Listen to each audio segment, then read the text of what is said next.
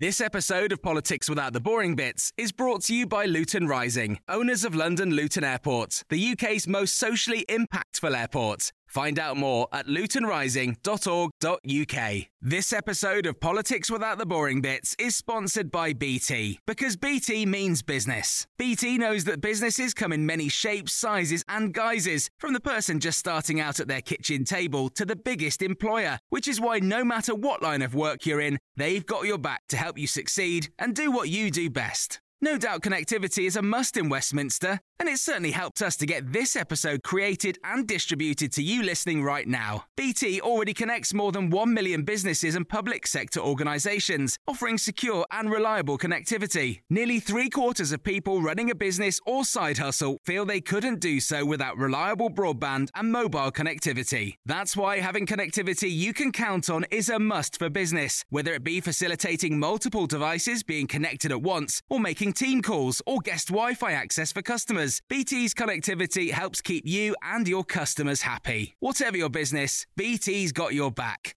Search BT's got your back. Hello and welcome to the Red Box Politics podcast from the Times. I'm Matt Chorley back from the Easter recess break. This week we're talking polling, the possibility of a new political party, and my favourite story for some time, the Museum of Brexit. This week I'm joined in the studio by Times senior political correspondent Lucy Fisher, who wonders what we might put in the Museum of Brexit. Times columnist Iain Martin asks if a centrist party, another one is being launched, but will they ever get off the ground? But first, polling analyst and founder of Number Cruncher of Politics, Matt Singh, on what exactly is going on in the polls. All of the polls in the last month put the Conservatives in the lead. A governing party even narrowly ahead at this point is doing pretty well on any historical comparison. But with the 2017 campaign so fresh in the memory and much uncertainty on the horizon, most are wary of thinking in those terms. Currently, we have two main parties contesting the mantle of least unpopular, with the Lib Dems pretty much where they've been for the last eight years. At some point, the stalemate will be broken, but it remains unclear just what that will take. So, Matt, I suppose the first question is should we even be looking at polls, trusting them, caring about them, reporting on them? I, I can totally understand the, the level of skepticism. The first election I really remember was 1992 which was has uh, as yet even with everything that's happened recently is still unsurpassed for the biggest industry wide meltdown. But that said um, it, it, polling is the you know the only real way i mean the only real way to know what people are thinking is to ask them. And this is the the, the good faith scientific objective way to do it. Um, and what the polls have shown. I mean, after the election, as often happens when you get a surprise result, you get a bounce in the direction of the surprise. So Labour, having done better than expected, ended up going into the lead. And since then, it's been a sort of pretty slow, no real dramatic moves, but a, a sort of gradual slide from a, a, a biggish Labour lead to a small lead to neck and neck to a, to a small Tory lead. Now we're pretty much back where the, the election result was. As I say, I think what's um, going on is that neither party is particularly popular. Both parties are divided to some extent. They've got their issues.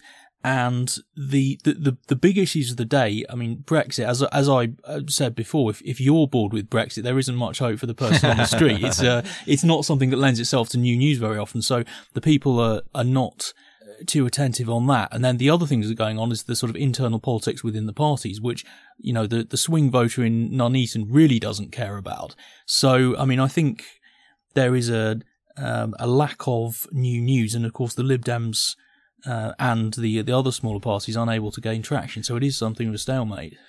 And to what extent do polls tell us anything this far? We've just had a general election. Well, just, you know, last year people are at least hoping that there isn't going to be a new one anytime soon. So do they?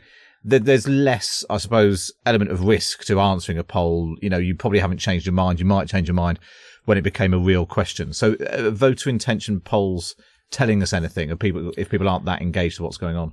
They do tell that you more than people often think because quite often when you've had a, a, a big event uh, even one early in the parliament. I mean, 1992 and the ERM, uh, Black Wednesday thing is a good uh, example. The, I mean, the polls tend to pick that up. So they give the best sort of barometer of what uh, people are thinking at the time. The the tricky thing at the moment is that in general, in midterm, the, the midterm blues are a thing you often hear government favourable people saying they are really a thing. Governments generally do do uh, worse during the, the, the middle of the term. Um, but by how much is kind of hard to say. So it actually interpreting them can be a little bit tricky, but it's not as though they're not telling us anything. Just before I bring in and Lucy I just want to ask you about one of my pet uh, theories, and I'm not sure this is actually borne out by anything. That if you look at, which is the best sort of theory, uh, if you look at uh, evidence based, yeah, evidence, yeah, absolutely. I think we've had enough of experts, Iain, as you well know. Uh, is is looking at uh, the best prime minister question or the leadership questions because one of the things that I always remember in the run up to the 2015 election campaign is that although Labour was ahead in voter intention, David Cameron was miles ahead on leadership and favourability and who would make the best prime minister. And I always felt at what some point one of those two had to move, and it turned out it was the voter intention moved, and actually, you know, David Cameron ended up surprising everyone by winning a majority. Is that what we've and we saw it a bit actually in the election campaign last year, where Jeremy Corbyn's personal ratings improved in the final stages of the campaign. Is that a better barometer of what people really think? Because that's what they actually feel about a leader rather than trying to tell us what they might do at some unspecified point in the future. Yeah, in general, the, th- those two things tend to track each other pretty closely, but when they don't, quite often the fundamentals, how people perceive the leaders, does tend to be a better indicator. Um, there are two different ways of asking about it. So the, the sort of the the which do you prefer question, but then the other um, question, which I think you had in Redbox yesterday about who's doing well or bad, asking them individually. That sort of question tends to be the better indicator. And at the moment, those things look pretty good for Theresa May, or pretty less bad um, than they do for Corbyn. Lucy, the Corbyn's personal polling ratings since Christmas have had mm-hmm. a terrible uh, nosedive. Terribly, more than half of people now say he's doing badly, having been you know, well ahead just before and just after the election last year. I think a lot of it's probably to do with this huge row that's erupted uh, over anti-Semitism uh, and Labour's sort of struggle to contain the fallout of that row and really tackle the problem. Um, I dare say that Jeremy Corbyn's equivocation over um, Syria and the gas attack in Douma will, will possibly um, see his ratings drop further. And Russia, Russia as well. He's the way and, he reacted Russia, to, to um, the Well, Salisbury. I'm not so sure on Russia. I actually think that, um, and I say this because I some of you know people outside of politics I was talking to over the weekend, um, I think that the government's messaging on it was so poor back and forth, then allowing that Porton Down scientist to come out and sort of say, well, it's probably, you know, a state actor. And we haven't quite actually tracked down where this um, Novichok came from. Um, I think has created doubt in some people's minds. And I think that Jeremy Corbyn, in that instance, uh, in my opinion, he was, he, he was, uh, he's actually come up uh, come up trumps by saying, let's be cautious, let's take an evidence-based approach, let's be absolutely sure, because the government going back and forth with, with exactly what their evidence is, is unclear. But to get back to, to, to, the point, I, I, Jeremy Corbyn is doing much worse in the beginning of the year. And I think it is fascinating, um, Matt, as you talk about these midterm blues, um, that the, it, it is a sign of how badly Labour's doing, that the Conservatives are, are still ahead. Um, because I, you know, what what is the, this Conservative government doing apart from Brexit? You know, I thought Theresa May had a good a good march with a good kind of um, EU summit, and her handling of the um, the initial stages of the Skripal poisoning was was was was good, and we saw our allies come and back us. But you know, crime rising, not much movement being made on kind of housing problem, you know, squeezed living standards. I can't believe that, that, that frankly, they're not feeling worse midterm blues. I think for a, a lot of people, what they're doing, and uh, I mean this um, sincerely, a, a lot of people will take the view that they're keeping Corbyn out because I think for so many people, including some uh, traditional Labour voters, particularly in the sort of the not the London Labour voters, but the sort of area in the post-industrial heartlands, the the areas that swung to the Tories in the general election, keeping Corbyn out is, I mean, he is a big deal breaker for a lot of people. And it's interesting, Iain, that for for it's incredibly difficult, as you know Neil Kinnock found, that once you lose one election, to try and come back next time is really difficult. And it doesn't feel like in the last 12 months, next week is, will be a year since Theresa May called the election. It doesn't feel like Jeremy Corbyn's done anything to seal the deal with a section of the electorate that he didn't get in June mm. last year. No, I mean it's it's not impossible. Heath did it. Heath lost an election and then came back and won 1970. So there are precedents. Yeah, I mean, but I, I suppose he had he did have the advantage of having been prime minister to sort of have a second go at convincing somebody that you're up to the job. Having not done it is is well, he was a new, he was a new leader of the opposition. Yeah. But yeah, I mean, where I think, I mean, I think Corbyn is we should give him credit really because you look back almost a year ago exactly, the entire pundit class, myself included, was posing the question: How low could Corbyn go? Could Labour go as low as 24, 25 points? How big was the Tory majority going to be? I never thought it'd be sort of 100 plus, but it, it seemed to be that the Tories were going to get a majority of at least 50. Where the polling was really interesting and where I think, I mean, I love polling as a journalist. Uh, it very often fills a gap when there's nothing else happening. Um, and for I me, want to be clear, that's not what's happened with the podcast. It, this is a very important not. issue for us to be of discussing. course not. But I, but as a political addict, I, I love it. And last year reminded me of another moment where the polls were very useful, which was 2007. And I can remember with then Paddy Hennessy, who was political editor of the Sunday Telegraph, there was nothing happening in the middle of the summer, so we put out an ICM poll asking about Brown and leadership, and it was just at that point in the in that summer, August, where Brown was having a really good run, and it was before the things had started to move on the election that never was. And when you then see those numbers come in, and you just see the gain, the leap that there is, I mean, never believe pundits who say, "Oh, nothing really changes the fundamentals." Things, a group of people are moved by news events or by someone displaying leadership. That's what fascinated, fascinated me about last year. To what extent did Corbyn and Labour improve in that campaign, or was that there, there an element of pollsters having to revise their methodology mid-campaign because they'd failed to spot that he was going to do better? What happened? I think it was uh, much more the former. Um, I mean, Corbyn's personal ratings were dire. Um, the, the Labour Party's ratings were. I mean, we're talking worse than Michael Foot before the 1983 election. I mean, there was really nothing good to say. Corbyn obviously had a good campaign. Labour had a good campaign, not just at the, the, the air war, but obviously the way that they ran the, the ground war was was pretty effective too.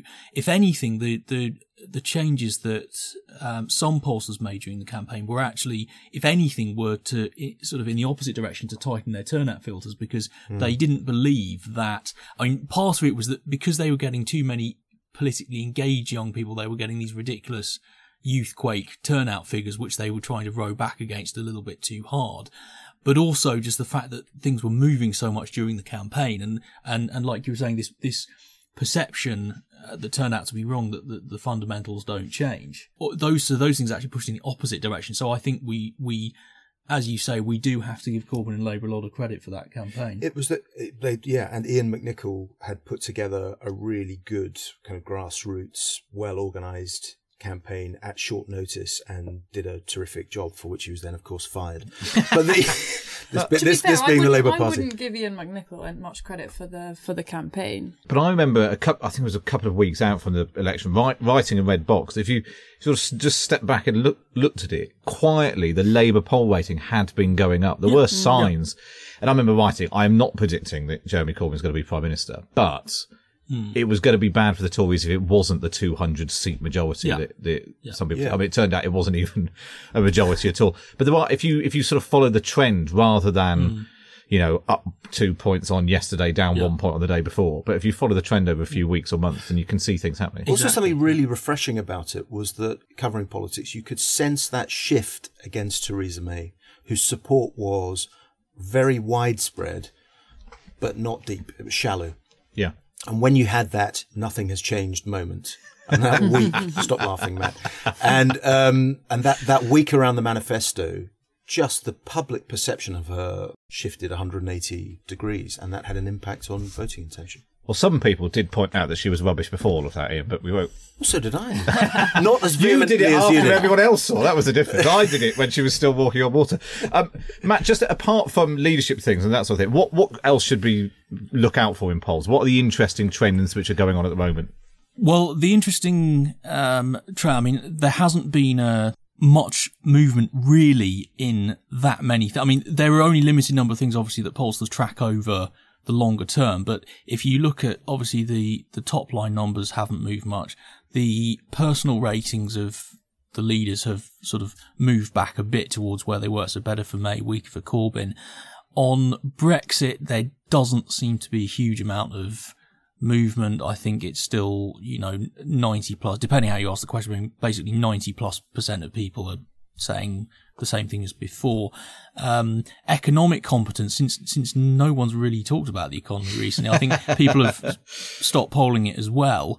Um, that doesn't seem to be that different. The Tories doing a bit better, but weakened over, you know, certainly compared with where they were a couple of years ago. Um, so, at the risk of sounding like I'm saying nothing has changed, um, But even, not much has changed. But even from our point of view, sometimes that is interesting. Can I just ask you? I think it's really interesting you say that people have kind of gone off um, polling the economy because, to my mind, I would assume that, frankly, economic self-interest is a huge part of how um, many people vote, and and that's one reason I was so interested by the result last year, and that clearly many people thought that there did need to be more investment in, in public services. Um, but but it, but it, is that not the case? Is, is is kind of identity and value politics kind of equally uh, as important as, as as the macroeconomy or kind of personal finances? it has become very important at the moment. And uh, I mean, g- traditionally, the two biggest fundamental indicators are perceptions of the leaders, as we talked about, and perceptions on the economy. In fact, I think I'm right in saying that since 1906, no government has gone on to lose the popular vote without a recession, an official currency devaluation, or a world war.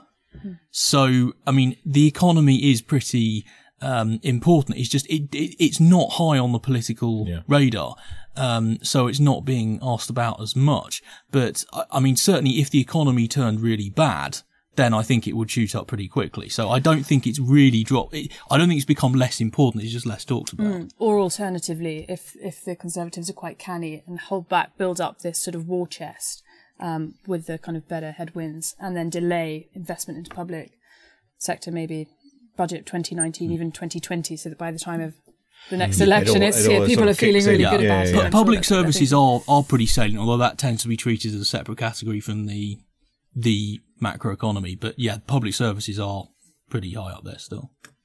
Well, it's fascinating stuff. But uh, if we're saying that nothing has changed amongst the main parties, maybe the answer is a brand new party. This is Iain Martin. Everyone is forming a new political party, it seems. Uh, this week we heard that one of the founders of Love Film has put up 50 million quid for one new variant. Uh, I think it's rather appropriate that it's Love Film, which is a defunct pre 2008 crisis uh, brand, a bit like New Labour. But call any new party what you want renewal, rewind, onward, backward, not forwards. It's highly unlikely to work. And why is that? The voting system and electoral geography are stacked in favour of the existing parties, love them or hate them. Well, you're no fun at all, are you, Iain? Because it wasn't. I think it was the last time. Lu- the last time Lucy was on, we had um, a panoply of new political parties, including the Rubbish Party. I think we concluded that we were all going to join the Rubbish Party. Yeah. Um, uh, but you don't think this, this has got legs? Is it, it? Do you think it's a slight obsession of journalists who are a bit bored of what's not happening in Westminster? That it'd be quite exciting if there was a new party that actually took off. Oh, it'd certainly be a terrific story. Yeah, and I think I, th- I think it's a, a genuine reflection of the fact that there's a large group of voters who feel unrepresented, and those are people who you'd regard as economically quite liberal, um, uh, socially liberal, um, Blairite-ish, without the foreign policy connotations, but modern centrist, and that's probably thirty percent of the a third of the country and doesn't actually have in uh, in England anyway, and we'll come back to Scotland and Wales, which I think are always forgotten from the London perspective.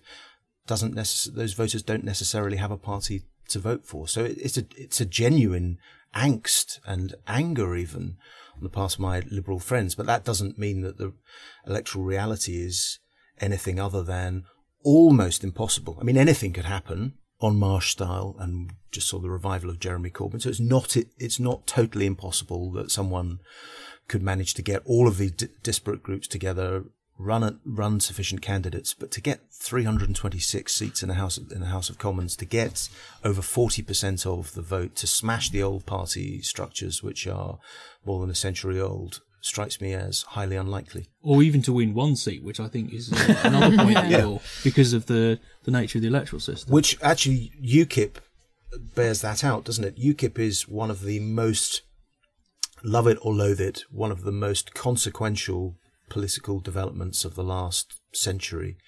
It's the party which applied pressure to David Cameron. Uh, you could argue that it delivered the referendum, partly responsible for Brexit, but was an electoral failure in conventional terms and only won two seats. Uh, and they were conservative defections. So even that, with four and a half million voters at its peak and really running British politics in, uh, to some extent, or, or having the Tories on the run, that didn't turn into anything more than a couple of seats. Do you think that this Blairite, Cleggite, Cameroon, liberal centre ground Yeah. thing actually is an issue beyond, dare I say it, some of our commentariat colleagues? Because you've got the Labour Party out of the far, the further left than they've been for a long time. The Tory Party ran quite a uh, right wing campaign at the election last year, and between them got over 80% of the vote. Did, people didn't seem like they were that put off. Two party politics And is they, back. they didn't, they also, neither of those parties seems to think that uh, trying to appeal to That's true. mushy centrists is the way to electoral victory. I mean, one of our uh, one of our colleagues, Matthew Parris, responded to a piece I wrote about this last week and made the, the made the very sensible point that, of course, a new centre party is not necessarily just a danger to, if it happens, not just a danger to the Labour Party. Such a party could conceivably take votes off Conservatives. I don't discount that possibility, but further to what Matt said earlier about Tory voters fearing um, a Corbyn uh, administration, fearing a Labour government, that's a big part of it. Lots of Tory voters aren't particularly keen on Theresa May or aren't even particularly keen on the government's agenda. But when it comes down to it at a general election, the, the, the punters are pretty savvy about it. They know that ultimately it's a it's a binary choice about who which of the two main parties is going to end up in power. You do get periods of tactical voting. It's possible that you could uh, see a new centre party become a souped up version of the Liberal Democrats, which ends up holding the balance of power. That's not that's not inconsequential. That could matter in ten years' time. But there's also another reason that it might be being um, this plan might be being hatched by centrists, and some of them admit it, which is that they actually are out to stop Corbyn. So that if they can just take away ten, if they can take away ten percent of the vote from Labour and Corbyn, it um, it ensures that he never makes it to number ten. But that's not much of a, a pitch or an offer to, to the punter, is it? In as you said, in Nuneaton or in uh, the the other thing which fascinates me about this and the London centric nature of the conversation is the just the assumption that there is such a thing as UK politics. It's much more complex and interesting than that. Scotland, post devolution, has developed its own really distinct politics. You have to spend time there to see that just it's London seems very, very distant. It has a plethora of parties. It has Scottish Liberal Democrats, which have okay, they're in trouble at the moment, but they have very deep roots in the borders or in the northeast of Scotland. They're not just going to disappear. They're, they're in for the long haul as they were in the 50s, 60s and 70s. The Tories have revived. The SNP has at least a third of the vote and spans Tartan Tories in the Glens and um, modern centrist voters who are also in favour of Scottish independence. Then there's the Labour Party, which is, its brand is still even despite the Corbyn business, is still very strong, with a lot of Labour unionists staying in the Labour Party to see off the SNP. So the idea that a bunch of people from London are going to turn up and say, "Now listen, we've got this great new marketing initiative. it's not so much like Love Film, but it's it's it's kind of Love Actually as a political party, and uh, we've got all the marketing and we've done all the polling, and then this is how it's going to work, and this is the segment of voters it's going to cut out." I don't think that applies in Scotland. I don't see how it applies in Wales. I don't think it really works in the northwest of England. Certainly doesn't work in the southwest of England, where the Liberals are traditionally quite strong, but there's also a Eurosceptic tinge to things. Does it work in the Midlands? I don't know. Does it work in London? Well, Labour seems to be very, very strong in London. So where is the geographical groundswell? Where is the the source, the base for this party? Lucy, one of the things that the driving, uh, the reason this keeps coming up is because of the problems in the Labour Party and the so-called moderates, uh, Labour MPs, who who have spent the last, what is it, almost three years hoping that something turns up, Yeah. which is the trigger for them to break away from Jeremy Corbyn.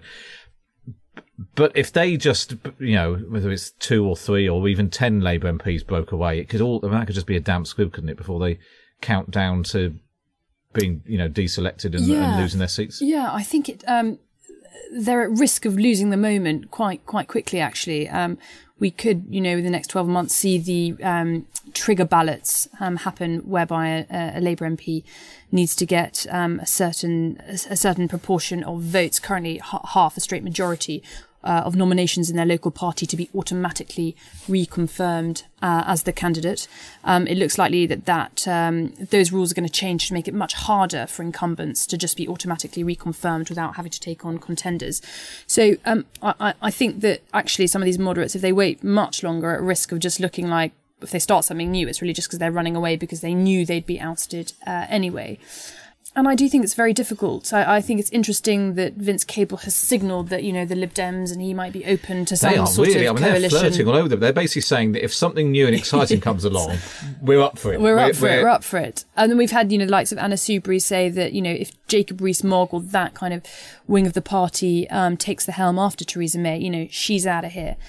And I think that in itself um, poses problems that don't always appear um, obvious um, in in London among the sort of chattering classes, as Iain said. But you know, for many Labour voters, the idea of voting for a party that has Tories in it, you know, even ex-Tories, is complete anathema. It's a misunderstanding of the tribal nature of the politics, and as well as all the kind of all the kind of um, logistical problems with starting a new party, like you know having no structures, regional, local branch structures in place, and no data. Um, I think you you know. There's a reason that the sort of there's a huge spectrum of people in both the Labour Party and the Conservative Party, and in fact they overlap. You've got the sort of the right wing of Labour is, is further to the right than the left wing of, of the Conservative Party, um, even kind of economically in, in some areas. Um, and I just think that how how are those kind of huge spectrums kept together? Well, it's under the kind of the heritage, and a sort of a vision, a sort of a history, even if it's a mythological history hmm. that all the voters or supporters buy into, and that's just incredibly difficult to create from scratch. And it's interesting. The big problem is trying to get the stars to align. It, it feels like it's this summer that the Labour MPs need to, if they're going to do it, they need to do something. But Tory hmm. MPs who are unhappy with the current direction still think that their party is rescuable in quotes. They think that if, you know, Amber Rudd could become leader next week and they'd be happy with that. So it's not, those people aren't about to break away, you know, all at the same time. History suggests that the, the Tories will reinvent themselves and that they won't choose Jacob Rees-Mogg, and that actually the, the winner will probably, because they have to remember, be narrowed down to a final two that go out to the membership. I think the priority will be in stopping Jacob being one of those final two because he might win with the depleted membership. On the Labour side, the thing that puzzles me about my Labour friends and family who are members is, and I've posed this question to them, is if there is all this money and centrist discontent, why not use it to create a moderate alternative to momentum? Why not go out and try and recruit two or three hundred thousand moderate Labour uh, Labour voters? Go go around the doors and say, do you want there to be an alternative to the Tory Party? Do you want the Labour Party taken back?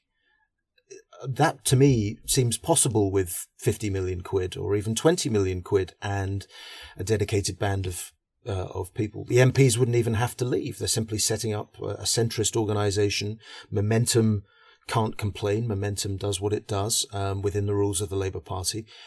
But no one seems to really want to try that. Why not try and save the Labour Party? Well, there's some helpful advice there for the for the Labour MPs. Constantly hoping that someone will turn up. Um, in just a moment, we're going to talk about what the Museum of Brexit and what should be in it. We'll be back after this short break.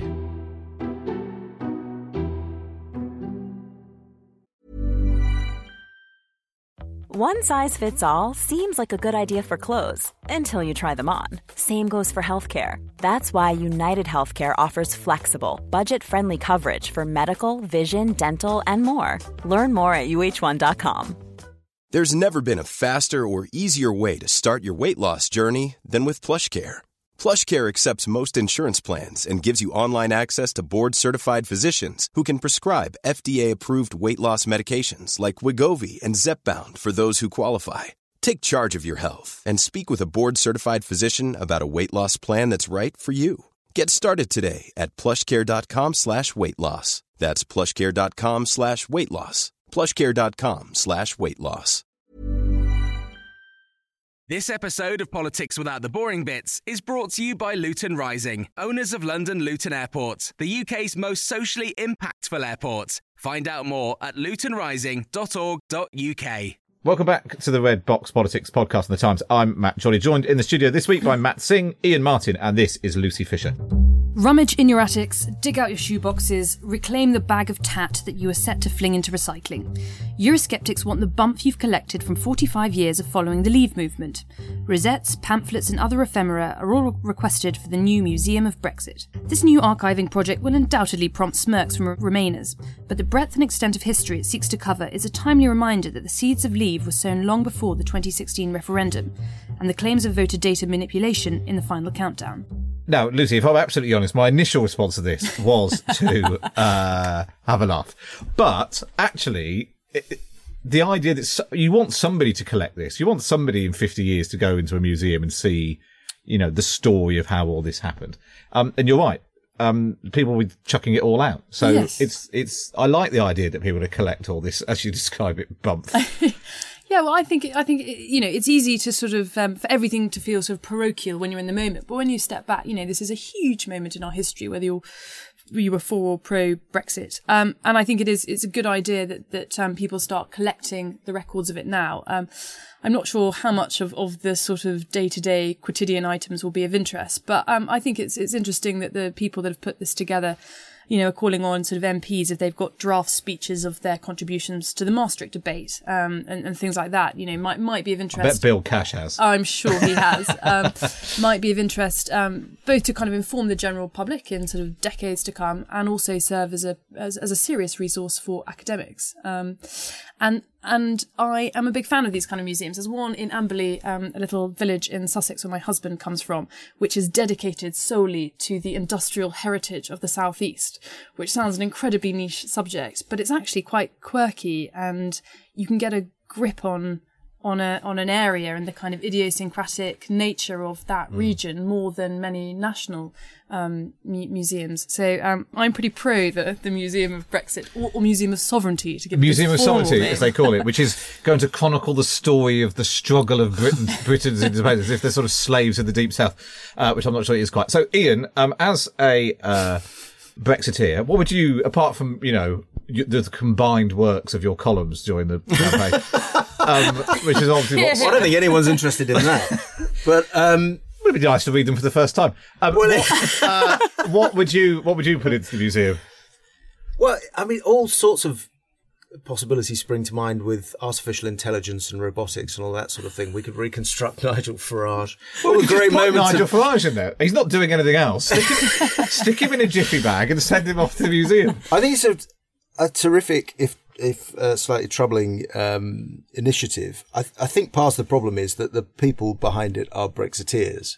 So I don't I don't think they're aiming for a neutral um, project. Uh, I do think there's an important job to be done in terms of collecting the, the history of this. There's a fashion at the moment coming back into fashion, the idea of oral history, of actually just recording this stuff. I think there are already some voices from the whole Brexit struggle, which was not a two or three year affair, it was a 30 or 40 year story that have already been lost. People like Rodney Leach, who founded, uh, who funded Open Europe and was a major player on the Eurosceptic um, side for a long time, sadly died um, around the time of the referendum.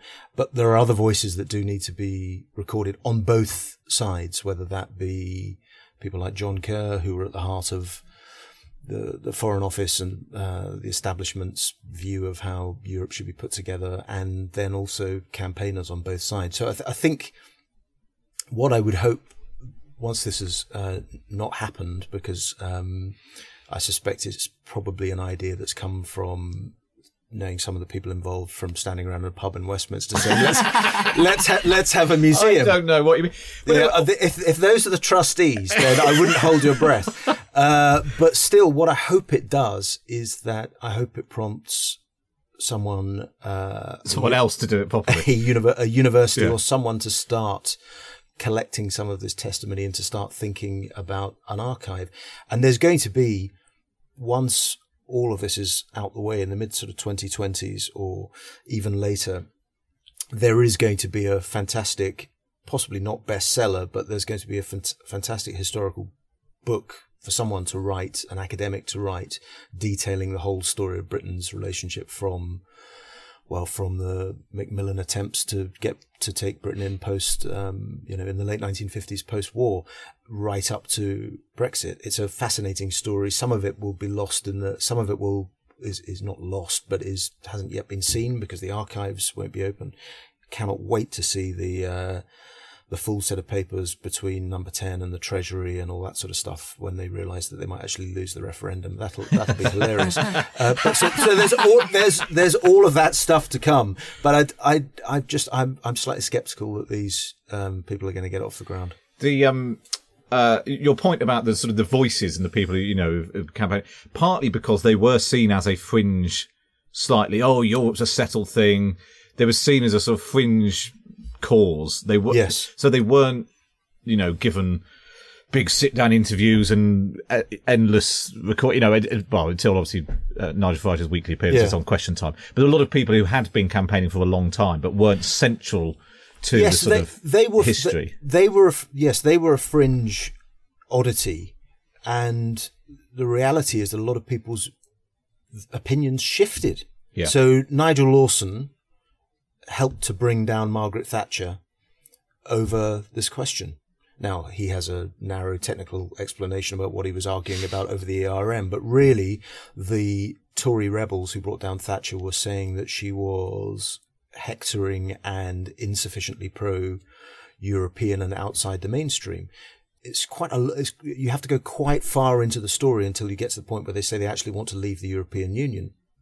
A lot of those um, big mainstream Tory figures who ended up backing Leave as late as the renegotiation that David Cameron conducted were still saying, and I think many of them still believing that they were looking for a way to stay in via yeah. associate membership. Not all of them. I can't speak for for Lamont, but that's a story of an evolving uh, view over the course of 20, 30 years. I think what's remarkably consistent, though, and which and it shouldn't have come as a shock to the British establishment, is that the polling on European integration was pretty consistent. The salience ebbed and flowed. Most of the time, most voters were not worried about it, but when you actually asked them about the political integrationist project, they were skeptical from Maastricht onwards. And then it's immigration, of course, which makes it salient again, and well, we all know what happened next no matter there was a YouGov poll a couple of weeks ago that showed that 55% of people were bored by Brexit. Do you think there's an appetite? Do you think people are going to be queuing around the block for a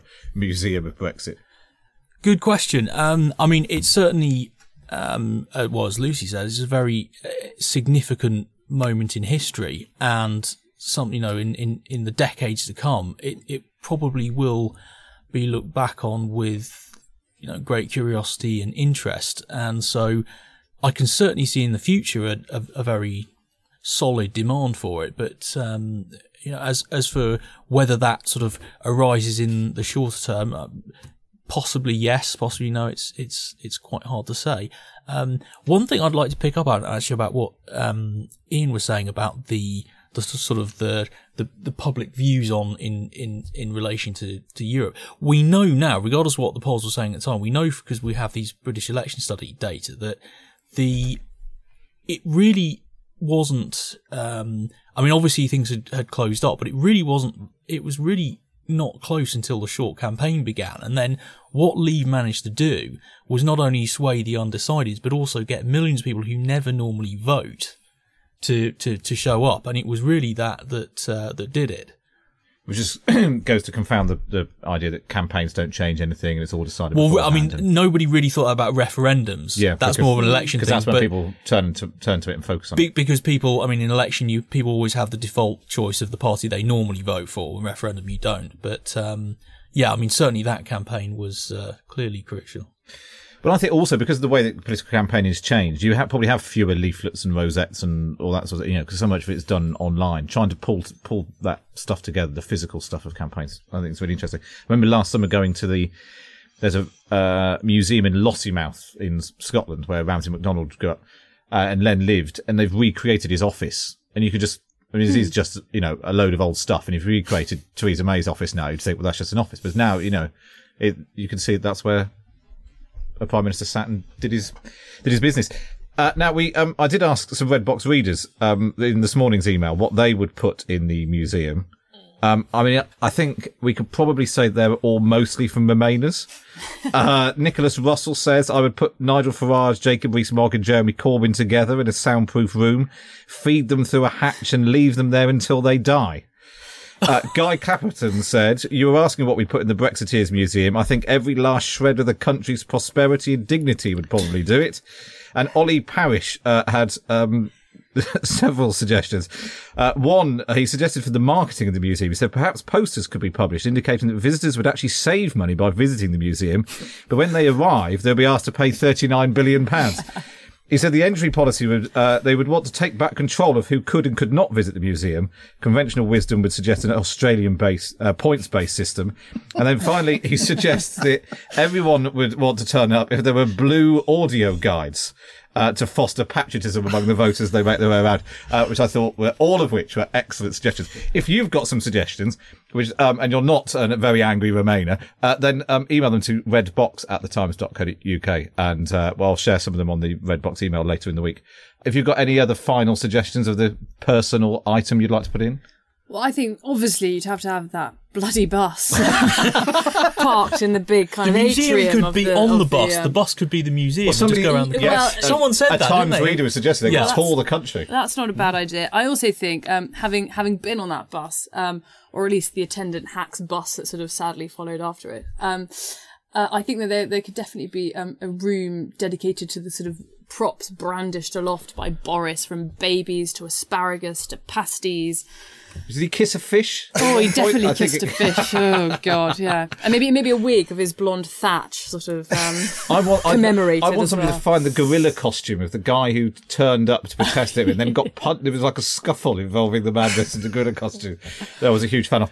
Um, and uh, did you? I know you followed the story closely. Did you ever get your hands on a ticket to BPop Live? Um, no, I, I, I don't think they ever got as far as printing the tickets. I think they, I think they, they paid a deposit for the sort of how many, sort of thirty thousand strong arena um, that they were going to rent. But um, It's like Woodstock. If no. you can remember it, you weren't there or something. Or something. yeah. so everybody now thinks, well, I, I must have Maybe been we there. were Did it, maybe it did happen with, It was a great night. with Bucks Fizz and two fifths of five or whatever it was. Anyway, um, thank you very much for that. Um, your bumper, extra long edition of uh, this week's uh, Times Red Box podcast. As ever, subscribe um, on iTunes on your Android device or wherever you get your podcasts from. Um, so each episode turns up uh, every week. You can subscribe to my morning email at thetimes.co.uk forward slash red box. But for now, from Matt Singh, Iain Martin, Lucy Fisher, and me, Matt Chorley, it's goodbye.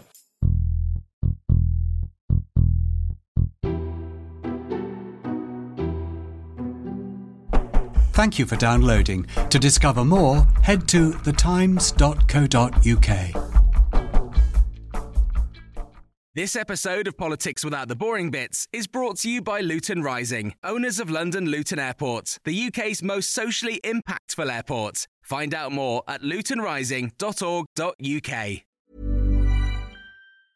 Hey, it's Paige DeSorbo from Giggly Squad. High quality fashion without the price tag. Say hello to Quince.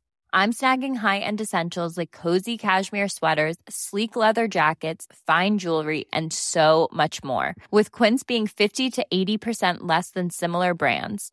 And they partner with factories that prioritize safe, ethical, and responsible manufacturing. I love that. Luxury quality within reach. Go to quince.com slash style to get free shipping and 365 day returns on your next order. Quince.com slash style.